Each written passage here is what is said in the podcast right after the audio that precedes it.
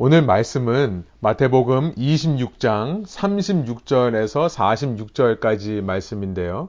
제자의 삶 네 번째 시간으로 승리의 인내라는 제목으로 말씀 나누기 원합니다. 마태복음 26장 36절부터 46절까지의 말씀 함께 우리 한 절씩 번갈아 가면서 읽고 마지막 절 함께 읽도록 하겠습니다. 제가 먼저 36절 읽겠습니다.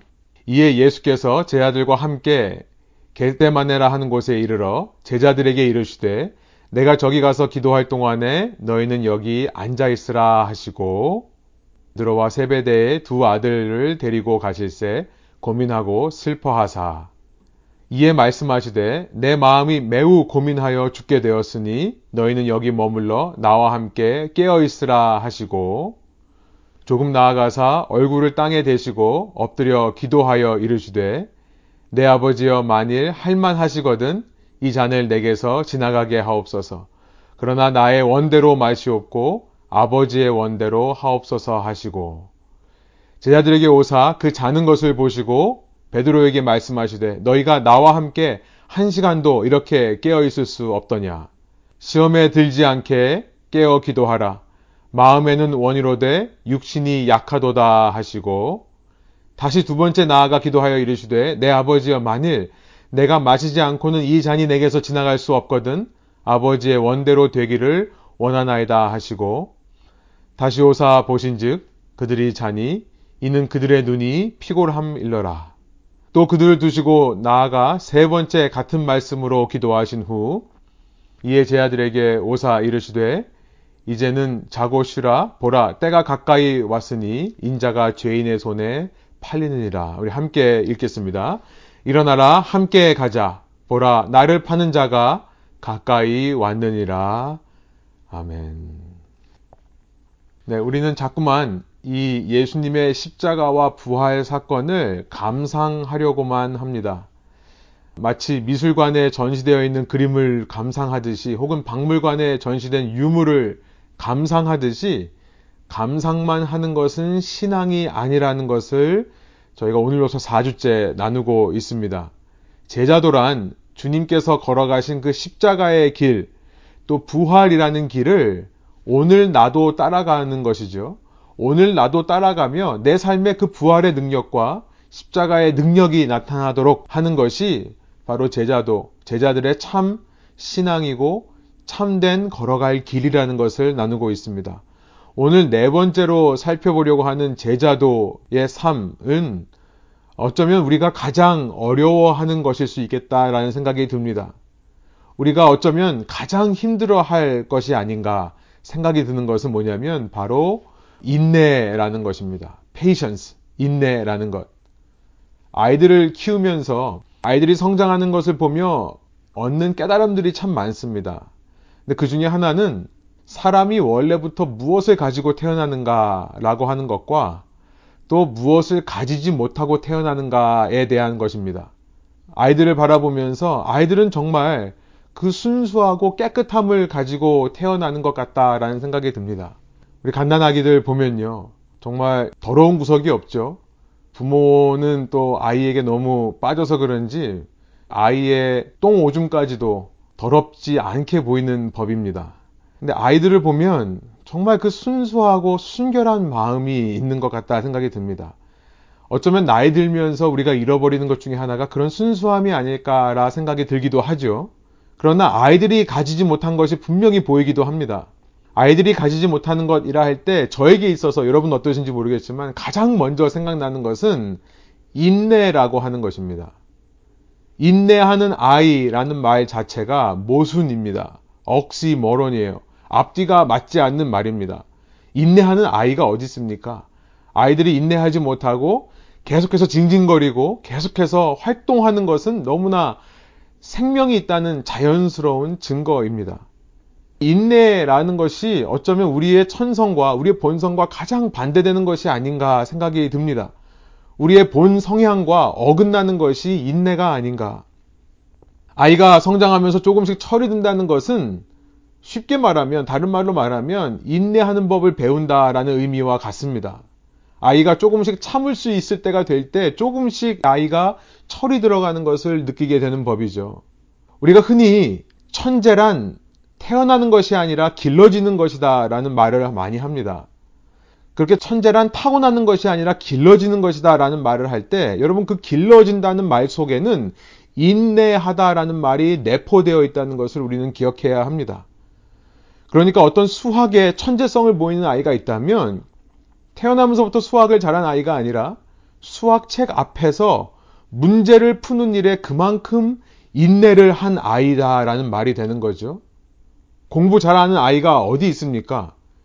나면서부터 공부 잘하는 아이가 있습니까? 아니요. 얼마나 책상 앞에 앉아서 공부와 씨름했는가. 그 인내한 만큼 공부를 잘하게 되는 것입니다. 공부만이 아니라 우리 삶의 모든 분야에 있어서 어떤 전문성이 길러지기 위해서는 꾸준한 일을 반복하면서 참아내는 인내가 반드시 필요합니다. 우리가 장인이라는 말을 쓰죠.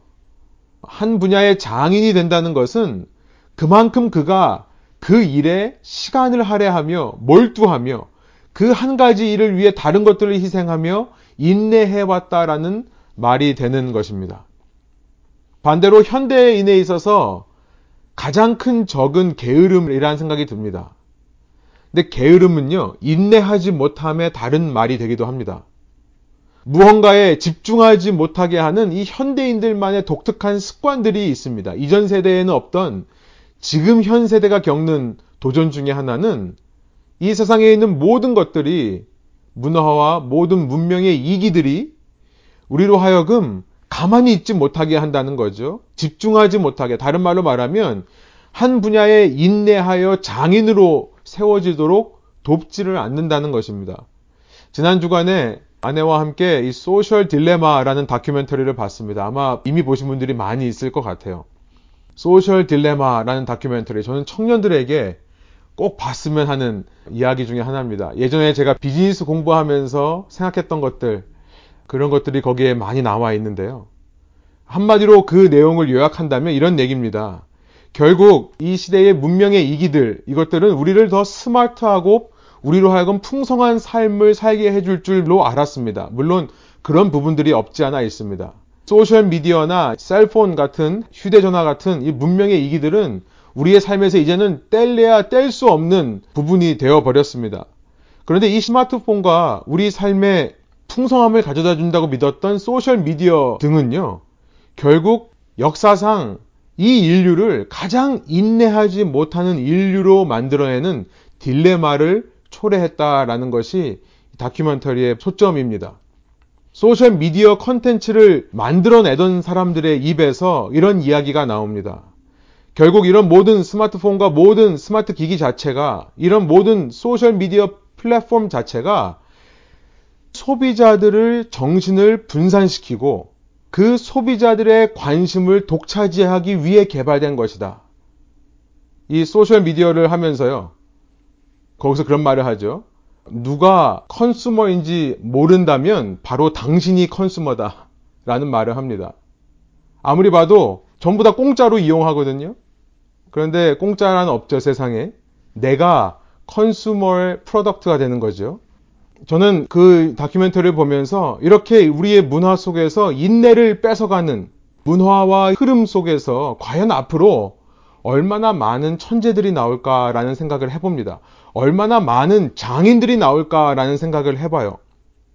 물론 그 중에도 천재와 장인들은 나올 것입니다. 그런 세상의 흐름을 알고 그 세상의 흐름에 동화되지 않고 꾸준하게 일정하게 자기의 시간을 한 곳에 투자할 수 있는 사람이라면 이 시대에도 천재와 장인들로 세워질 겁니다. 그런데 많은 사람들이 그 유혹에 흔들리고 있다는 것이죠. 혹시 지금 예배 드리면서도 한 손으로는 전화기를 붙들고 있어야 마음이 놓이는 분들이 있다면 여러분 셀폰 내려놓기 바랍니다. 예배에 집중해 보기 원합니다. 마태복음 26장 우리가 본문을 읽었는데요. 마태복음 26장 앞서 24장에서 예수님은 이 마지막 때의 징조를 말씀하십니다. 마지막 때에 일어나는 사인들이에요. 그러면서 이렇게 말씀하세요. 많은 사람들이 미혹될 것이다. 그리고 많은 사람의 사랑이 식어질 것이다. 그리고 서로 미워할 거다라고 말씀하시면서 이 마지막 때에 제자들에게 요구되는 한 가지 덕목은 뭐냐면 마태복음 24장 13절에 이렇게 말씀하십니다. 그러나 끝까지 견디는 사람은 구원을 얻을 것이다. 인내라는 것이 이 마지막 때를 살아가는 사람들에게 있어서 구원과 직결되는 문제다.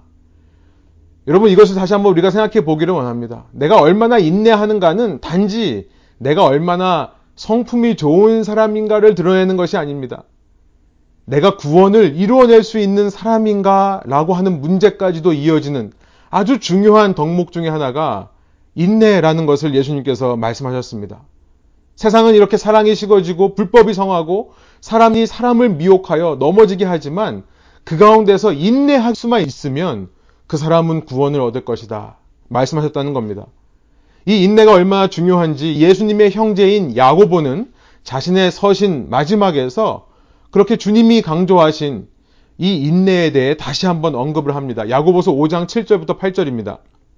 그러므로 형제자매 여러분, 주님께서 오실 때까지 참고 견디십시오. 예수님께서 다시 오시는 그날까지 우리가 보여야 될 덕목을 다시금 인내라고 말씀하시는 거죠. 보십시오. 농부는 이른 비와 늦은 비가 땅에 내리기까지 오래 참으며 땅의 귀한 소출을 기다립니다. 아마 당시 사람들이 듣기에는 확 와닿는 표현이었을 텐데요. 오늘 우리는 조금 와닿지 않을 것 같습니다. 우리가 그 상황을 잘 모르기 때문에 그렇습니다. 유난히 석회질이 많은 중동의 땅은요, 비가 오지 않으면 정말 단단하게 굳어버립니다. 그래서 씨를 심을 수도 그 씨가 자랄 수도 없습니다. 그래서 농사 짓기에 꼭 필요한 것이 이른 비입니다. 이른 비라고 하는 것, early rain 혹은 former rain이라고 하는데요. 히브리 말로는 요레라고 합니다. 이른 비라고 하는 것은 가을에 내리는 비입니다. 11월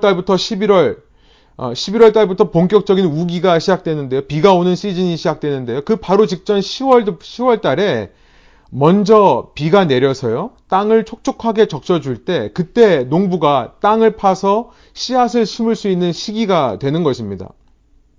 그리고 늦은 비가 있습니다. late rain 혹은 later rain이라고 하는 것은 그렇게 우기가 전부 지나가고 봄에 내리는 비를 말합니다. 이 늦은 비가 있어야 곡식이 여물 수 있습니다. 그래서 추수할 수 있는 곡식으로 성장하게 되는 법입니다. 여러분, 농부의 입장에서 농부가 농사에 성공하는가 아닌가는 농부의 능력에만 달려있는 것이 아닙니다. 이 비를 기다리는 것이 농부의 큰 잡이었습니다. 그가 할 일은 기다림이었다는 거예요. 자기가 아무리 좋은 씨앗을 구해왔다 하더라도 또 아무리 자기가 건강해서 몸에 힘이 넘쳐 농사할 준비가 되었다 하더라도 비가 내리는 시기까지 기다려야만 하는 것입니다. 그와 같이 형제 여러분, 자매 여러분, 우리도 참아야 됩니다. 그때를 기다려야 됩니다. 라고 지금 야고보 사도가 말씀하는 겁니다. 여러분, 이것은 단지 예수님의 다시 오시는 재림을 기다리라는 말만이 아닙니다. 재림의 기간 전까지 이 땅의 삶 속에서 우리가 만나는 고난을 참고 기다리라라는 말씀이에요. 11절에 보면 이렇게 말씀하십니다.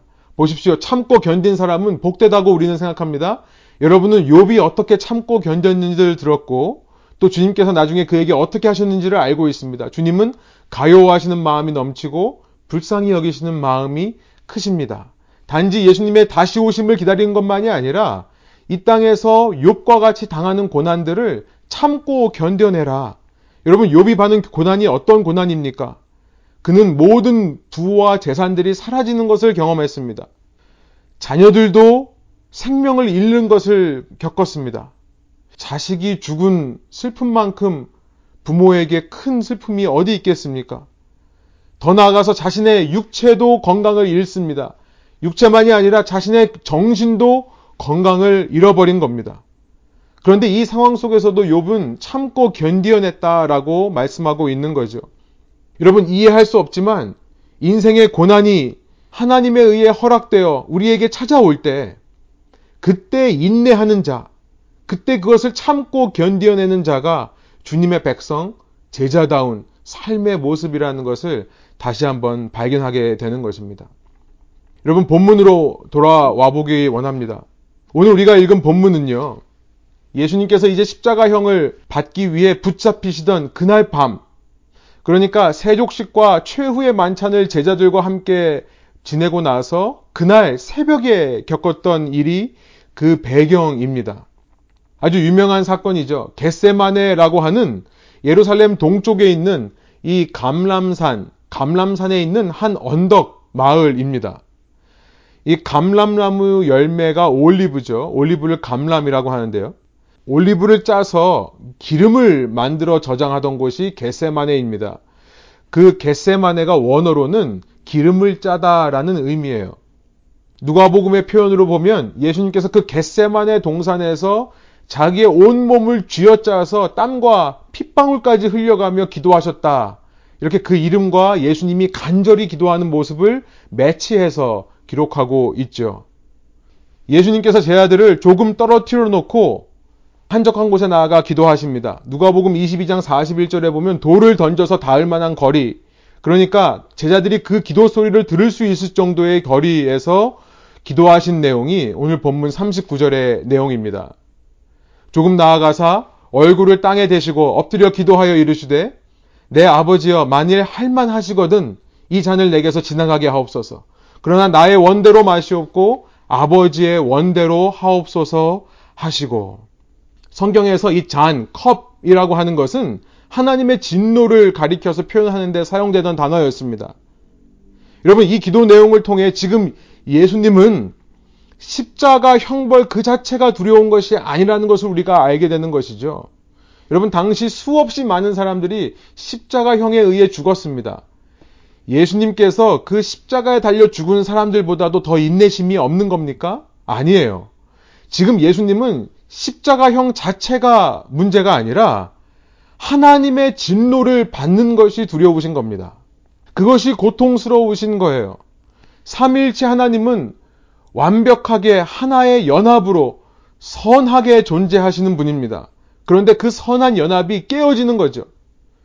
여러분, 어찌 인간인 우리가 그 고통을 이해할 수 있겠습니까? 이것이 아들 하나님께서 이렇게 간절히 기도할 만큼 크고 두렵고 고통스러운 일이었다는 것을 추측만 해볼 수 있겠죠. 여러분, 아들 하나님만 아프셨을까요? 삼위일체의 연합이 깨어지는 순간 성부 하나님과 성령 하나님도 함께 아프지 않으셨겠습니까? 우리가 알 수 없는 그 신이 당할 고통에 예수님은 몸을 쥐어짜듯이 기도하신 겁니다. 이런 기도를 하시는 거예요. 왜 꼭 이런 방법으로 저들을 구원하셔야만 합니까?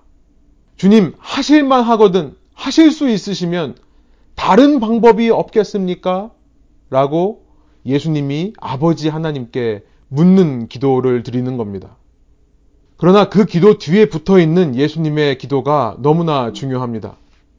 그 기도 바로 뒤에 이렇게 붙어 있습니다. 그러나 나의 원대로 마시옵고 아버지의 원대로 하옵소서. 여러분, 이것이 바로 인내의 기도였던 것입니다. 아버지 하나님께서 왜 이런 방법으로 구원하셔야 되는지, 왜 하나님께서 이 길을 고집하고 있는지 다 알 수는 없겠지만, 그러나 아버지께서 원하신다면 내가 이 고난을, 이 고통을 참아내겠습니다. 마치 욥이 당하는 고난처럼 의인인 그가 왜 그런 고통을 당하야만 했는지, 하나님은 왜 사탄에게 욥을 시험해보라라고 허락하셨는지 다 알 수 없는 것이지만, 그러나 참아내고 견디어내는 것입니다. 여러분, 이런 순간이 우리에게 찾아오면 우리는 반항하고 싶습니다. 이런 고난을 허락하시고 나를 이렇게 힘들게 하시는 하나님이 과연 선한 하나님이냐, 우리는 묻고 따지고 싶은 마음이 듭니다. 그러나 예수님의 십자가로 인해 수많은 사람들이, 우리를 포함한 수많은 사람들이 하나님의 백성으로 세워지는 것처럼 욥이 고난당함을 통해 1장에서의 욥의 모습보다 42장에서의 욥의 모습이 더욱더 깊어지고 성숙하는 것처럼, 그래서 욥이 이전에는 주님에 대해 귀로만 들었지만 이제는 눈으로 보고 뵙습니다라는 고백이 나오는 것처럼, 여러분, 하나님의 계획은 반드시 선한 의도와 목적이 있기에 그것을 믿고 참아내며 인내하는 것이 예수님이 우리에게 보여주신 기도의 모습이었다는 것입니다. 이렇게 기도하신 예수님은 두 번째, 같은 내용으로 또 기도하십니다. 세 번째도 똑같이 기도하시는데요. 42절에 이렇게 말씀합니다. 다시 두 번째 나아가 기도하여 이르시되 내 아버지여 만일 내가 마치지 않고는 이 잔이 내게서 지나갈 수 없거든 아버지의 원대로 되기를 원하나이다 하시고. 여러분 똑같은 기도인데요. 예수님이 조금 더 이제 적극적으로 주도적으로 하나님의 뜻에 동참하는 기도를 드리고 있습니다. 내가 마시겠습니다라는 의도가 들어있는 거죠. 아버지의 원대로 되기를 원합니다라는 의도가 들어있는 거죠. 기도함을 통해 여러분 하나님의 뜻이 내가 원하는 것이 되는 것입니다. 하나님이 계획하신 그 길이 내가 걸어갈 길이라는 것을 인정하게 되는 것입니다. 여러분 이것이 바로 기도의 능력입니다. 여러분 기도는 우리가 하나님을 설득해서 내 뜻대로 하나님이 역사하시기를 바라는 하나님께 투정 부리고 하나님께 징징거리는 시간이 기도 시간이 아닌 겁니다. 똑같은 기도가 반복되면서 그 반복되는 기도 속에서 내가 내 삶을 주님께 더 맡겨드리게 되는 것. 하나님의 뜻대로 되기를 원합니다라는 순종을 이끌어내는 것이 기도의 목적이죠. 많은 분들이 왜 하나님의 뜻이 정해져 있는데 우리가 기도해야 됩니까? 라고 묻습니다. 하나님의 뜻을 바꾸는 것이 목적이 아닌 것이죠. 그 하나님의 뜻에 우리 자신을 맞추기 위해서는 수없이 반복되는 기도가 필요한 것입니다. 순종에 필요한 인내를 길러내는 것이 바로 기도라고 하는 경건의 훈련입니다. 여러분 결국 기도의 목적을 예수님께서 41절에 이렇게 말씀하십니다. 우리 한번 한 목소리로 계신 자리에서 한번 읽어보겠습니다. 시험에 들지 않게 깨어 기도하라. 마음에는 원이로되 육신이 약하도다 하시고. 시험에 들지 않는 것이 기도의 목적이라는 것을 분명하게 말씀하십니다. 여러분 시험에 든다라는 것은 41절에 말씀하시는 것처럼 마음은 원하지만 육신이 약해서 이루어내지 못하는 것을 말하는 겁니다. 내가 시험에 들었다라는 말은 내 마음은 그렇지 않은데 내 육신이 약해서 넘어졌다라는 의미예요. 더 쉽게 말하면 여러분 인내하지 못하는 것이 바로 시험에 드는 것입니다. 시험에 드는 것은 인내하지 못하는 것을 의미한다. 제자들은 졸려서 자느라 이 기도를 하지 못합니다. 그렇기 때문에 주님이 경고하신 대로 시험에 빠지게 되는데요. 46절에서 그 말씀을 보여주시지 시험에 든다는 것은 인내하지 못한다라는 말이고요. 46절에서 말씀하시듯이 이제 유다가 대제사장의 종들과 또 성전의 경비대 또 유다 백성의 장로들을 데리고 예수님을 잡으러 옵니다. 그때 제자들 중에 하나가 요한복음에는 베드로라고 기록하고 있는데요. 아마도 마태, 마가, 누가복음에는 그 이름이 나오지 않은 것으로 봐서 이 마태, 마가, 누가복음은 베드로가 살아있을 때 기록되었던 모양입니다. 베드로가 살아있을 때 복음서가 쓰여졌기 때문에 누구라고 밝히지 않았지만 요한복음에서는 베드로가 순교한 이후이기 때문에 아무런 거리낌 없이 베드로라고 얘기를 하고 있죠. 그 베드로가 칼을 꺼내 대제사장의 종에 쥐를 쳐서 떨어뜨리는 일을 벌입니다. 무엇입니까? 이것이 바로 시험에 든 겁니다. 시험에 든 거예요. 다른 말로 인내하지를 못하는 겁니다. 여러분 기도가 쌓이지 않은 사람의 특징이 바로 시험에 드는 겁니다. 다른 말로 인내하지 못하는 겁니다. 눈앞에 내가 기대하지 않은 상황이 펼쳐질 때 자신의 칼을 들어 자신의 힘으로 그 문제를 해결해 보려고 하는 반응을 보이는 것. 그것이 인내하지 못하는 것이고 시험에 든 모습입니다. 이에 예수님은 제자들을 향해 말씀하십니다. 52절부터 54절이에요. 이에 예수께서 이르시되 내 칼을 도로 칼집에 꽂으라. 칼을 가지는 자는 다 칼로 망하느니라. 너는 내가 내 아버지께 구하여 지금 12군단 더 되는 천사를 보내시게 할 수 없는 줄로 아느냐. 내가 이렇게 붙잡히는 것이 내가 능력이 없어서 그런 줄 아느냐 라고 말씀하시는 거죠. 예수님이 인내하고 있다는 것을 알려주시는 겁니다. 54절 내가 만약 그렇게 하면 이런 일이 있으리라 한 성경이 어떻게 이루어지겠느냐 하시더라. 예수님이 왜 인내하시는가? 하나님의 말씀을 이루시기 위해서라는 것을 알려주시는 거죠. 그리고 나서 이 말씀을 하신 후에 누가복음에 보면 예수님께서 그 제자를 향하여 이렇게 말씀하신 것이 기록되어 있습니다. 예수께서 일러 이르시되 이것까지 참으라 하시고 그 귀를 만져 낫게 하시더라. 영어 성경으로는 no more of this 라고 번역하고 있지만요, 더 이상 이렇게 하지 마라 라고 번역하지만, 여러분 원어를 그대로 직역하면 저는 이 개역개정 번역이 거의 완벽에 가깝다고 생각합니다. 원어를 직역하면 이렇게 말하는 겁니다. 이것까지 내려놓아라 라고 말씀하신 거예요. 이것까지 내려놓아라, 이것까지 참으라 라고 말씀하신 번역이 맞다고 생각합니다. 예수님은 말씀 한마디로 천군 천사들을 보내 이 예수님을 잡으려고 하는 사람들을 제압하실 수 있는 분이십니다. 우리가 7가지 예수님의 표적을 살펴봤지만 수많은 놀라운 일들을, 기적과 같은 일들을 행하신 분이에요. 죽은 자도 살리신 분인데 자신이 마음만 먹으면 인간의 손에 붙잡혀 죽으시겠습니까? 그러나 인내하시는 겁니다. 참으시는 거예요. 왜 그럴까요? 히브리서 12장 2절은 그가 그 고난 뒤에 있는 것을 바라봤기 때문이다 라고 말씀합니다. 2절 우리 한 목소리 읽어볼까요? 믿음의 창시자요 완성자이신 예수를 바라봅시다. 그는 자기 앞에 놓여있는 기쁨을 내다보고서 부끄러움을 마음에 두지 않으시고 십자가를 참으셨습니다. 그리하여 그는 하나님의 보좌 오른쪽에 앉으셨습니다. 바로 오늘 우리의 구원을 위해 2000년 후에 오늘 우리가 같은 사람들이 예수님을 알아보고 주님께 나올 줄을 아시고 그 기쁨을 내다보고 눈앞에 있는 부끄러움, 십자가를 참으셨다라고 기록하고 있는 것입니다. 여러분 이것이 바로 복음입니다. 이것이 가스펠, 굿 뉴스입니다. 우리가 날마다 마음에 새겨야 할 복음의 소식입니다. 여러분 그런 십자가를 믿는 사람이라면 단지 그 십자가를 바라보며 감상만 할 일이 아니라는 것을 말씀드리는 거죠. 그런 인내를, 나를 위해 보이신 예수님을 와 대단하다라고만 말하는 것이 참 신앙이 아니라는 겁니다. 그렇게 감상만 하는 신앙은 이내 내 손에 칼을 들어 내 멋대로 휘두르게 마련입니다. 히브리서 12장의 말씀처럼 오늘 우리도 예수님처럼 우리 앞에 놓여있는 기쁨을 바라보아야 하는 것입니다. 그것은 바로 예수 그리스도입니다.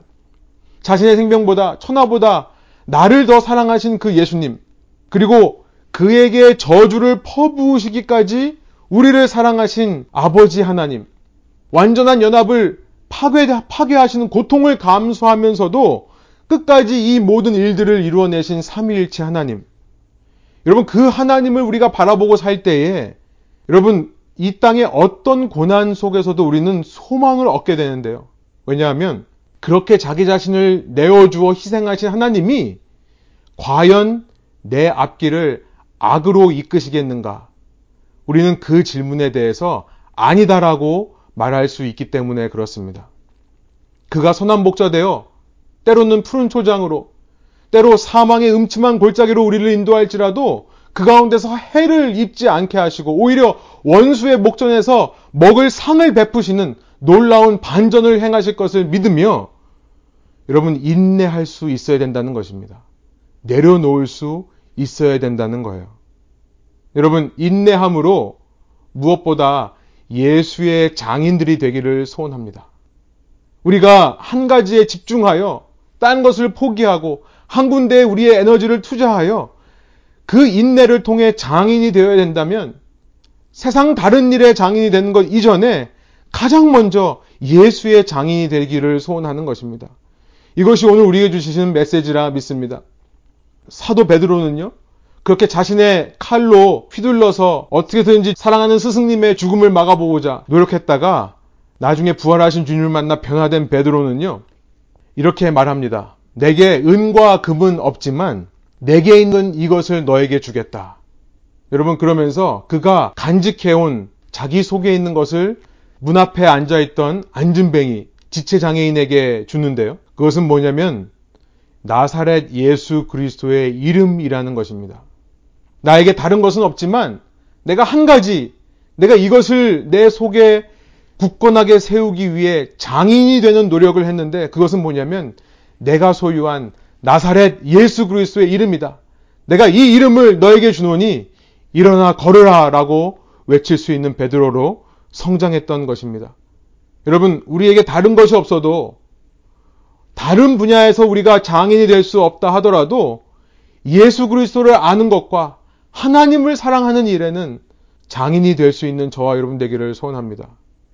오늘 우리에게 주어진 시련과 고난은 바로 그 장인이 되기 위한 인내를 통해 장인으로 성숙해가는 과정으로 허락된 것임을 믿으시기 원합니다. 그래서 그 고난마저 선을 위한 도구로 바꾸어 버리시기를 소원합니다. 나의 간증거리로 바꾸시기를 소원합니다. 그 고난마저 남을 위한 또 다른 누군가를 위한 십자가로 내가 지고 그 십자가의 길을 걸어가시기 원합니다. 이것이 네 번째로 우리가 살펴보는 제자도의 삶인 것입니다. 여러분, 그 인내는요, 어떻게 보면 지는 것처럼 보입니다. 매우 수동적으로 보이고 매우 소극적이고 매우 소심해 보이는 것이 사실입니다만, 여러분, 예수님에게서 보여지듯이 그 인내가 승리인 것을 기억하시기 원합니다. 참고 견뎌내는 것만큼 강력한 무기는 없습니다. 강력한 적을 향한 공격은 없는 것입니다. 여러분, 승리의 인내, 주님께서 보여주신 것처럼 인내로 승리를 이루신 것처럼 저와 여러분도 인내로 승리를 이루어가는 귀한 제자의 삶 살아가기를 원합니다. 함께 기도하겠습니다. 하나님, 이 시간 저희가 말씀을 통해 예수 그리스도의 십자가는 저희가 단지 감상만 해야 될 주님의 이루신 놀라운 사역이 아니라 오늘 우리도 그 십자가의 길을 걸어가야 된다는 것을 깨우쳐 주시니 감사합니다. 주님께서 그 앞에 있는 기쁨을 보시고 부끄러움을 참으신 것처럼 우리를 기뻐하시고 우리를 사랑하시는 주님을 바라보며 저희가 오늘 당한 모든 환난과 고난과 박해와 어려움과 고통들을 견뎌내는 저희들 될 수 있도록 인도하여 주옵소서. 그 인내가 주님 안에서 승리인 것을 믿습니다. 주님께서는 그 고난을 통해 우리 삶을 더욱더 장인으로 세워가실 줄로 믿습니다. 주님, 인내하며 참아내는 그 과정이 결코 즐겁지만은 않습니다만 주님 안에서 그 길 끝에 있는 소망을 발견함으로 그 인내의 길을 잘 걸어가서 이 마지막 때에 주님이 원하시는 주님의 사람들, 주님의 장인들로 세워지는 저희 한 사람 한 사람 되게 하여 주옵소서. 우리가 그렇게 십자가의 삶을 살 때에 우리가 지는 십자가는 단지 우리만을 위한 것이 아니라 다른 누구를 위해 대신 지는 십자가가 될 줄로 믿사오니 주님의 십자가로 인해 우리가 살아난 것처럼 우리의 십자가로 인해 우리 주위 사람들도 살아나게 하여 주옵소서. 이 시간 이 땅에 오신 주님을 초청합니다. 대강절을 지내며 저희의 마음속에 주님을 초청합니다. 주님을 초청할 때에 주님이 보여주신 그 온유하고 오래 참으신 그 인내도 저희 마음 가운데 함께 받아들여 인내가 우리의 삶을 주장하게 하여 주옵소서. 감사드리며 예수 그리스도의 이름으로 기도합니다. 아멘.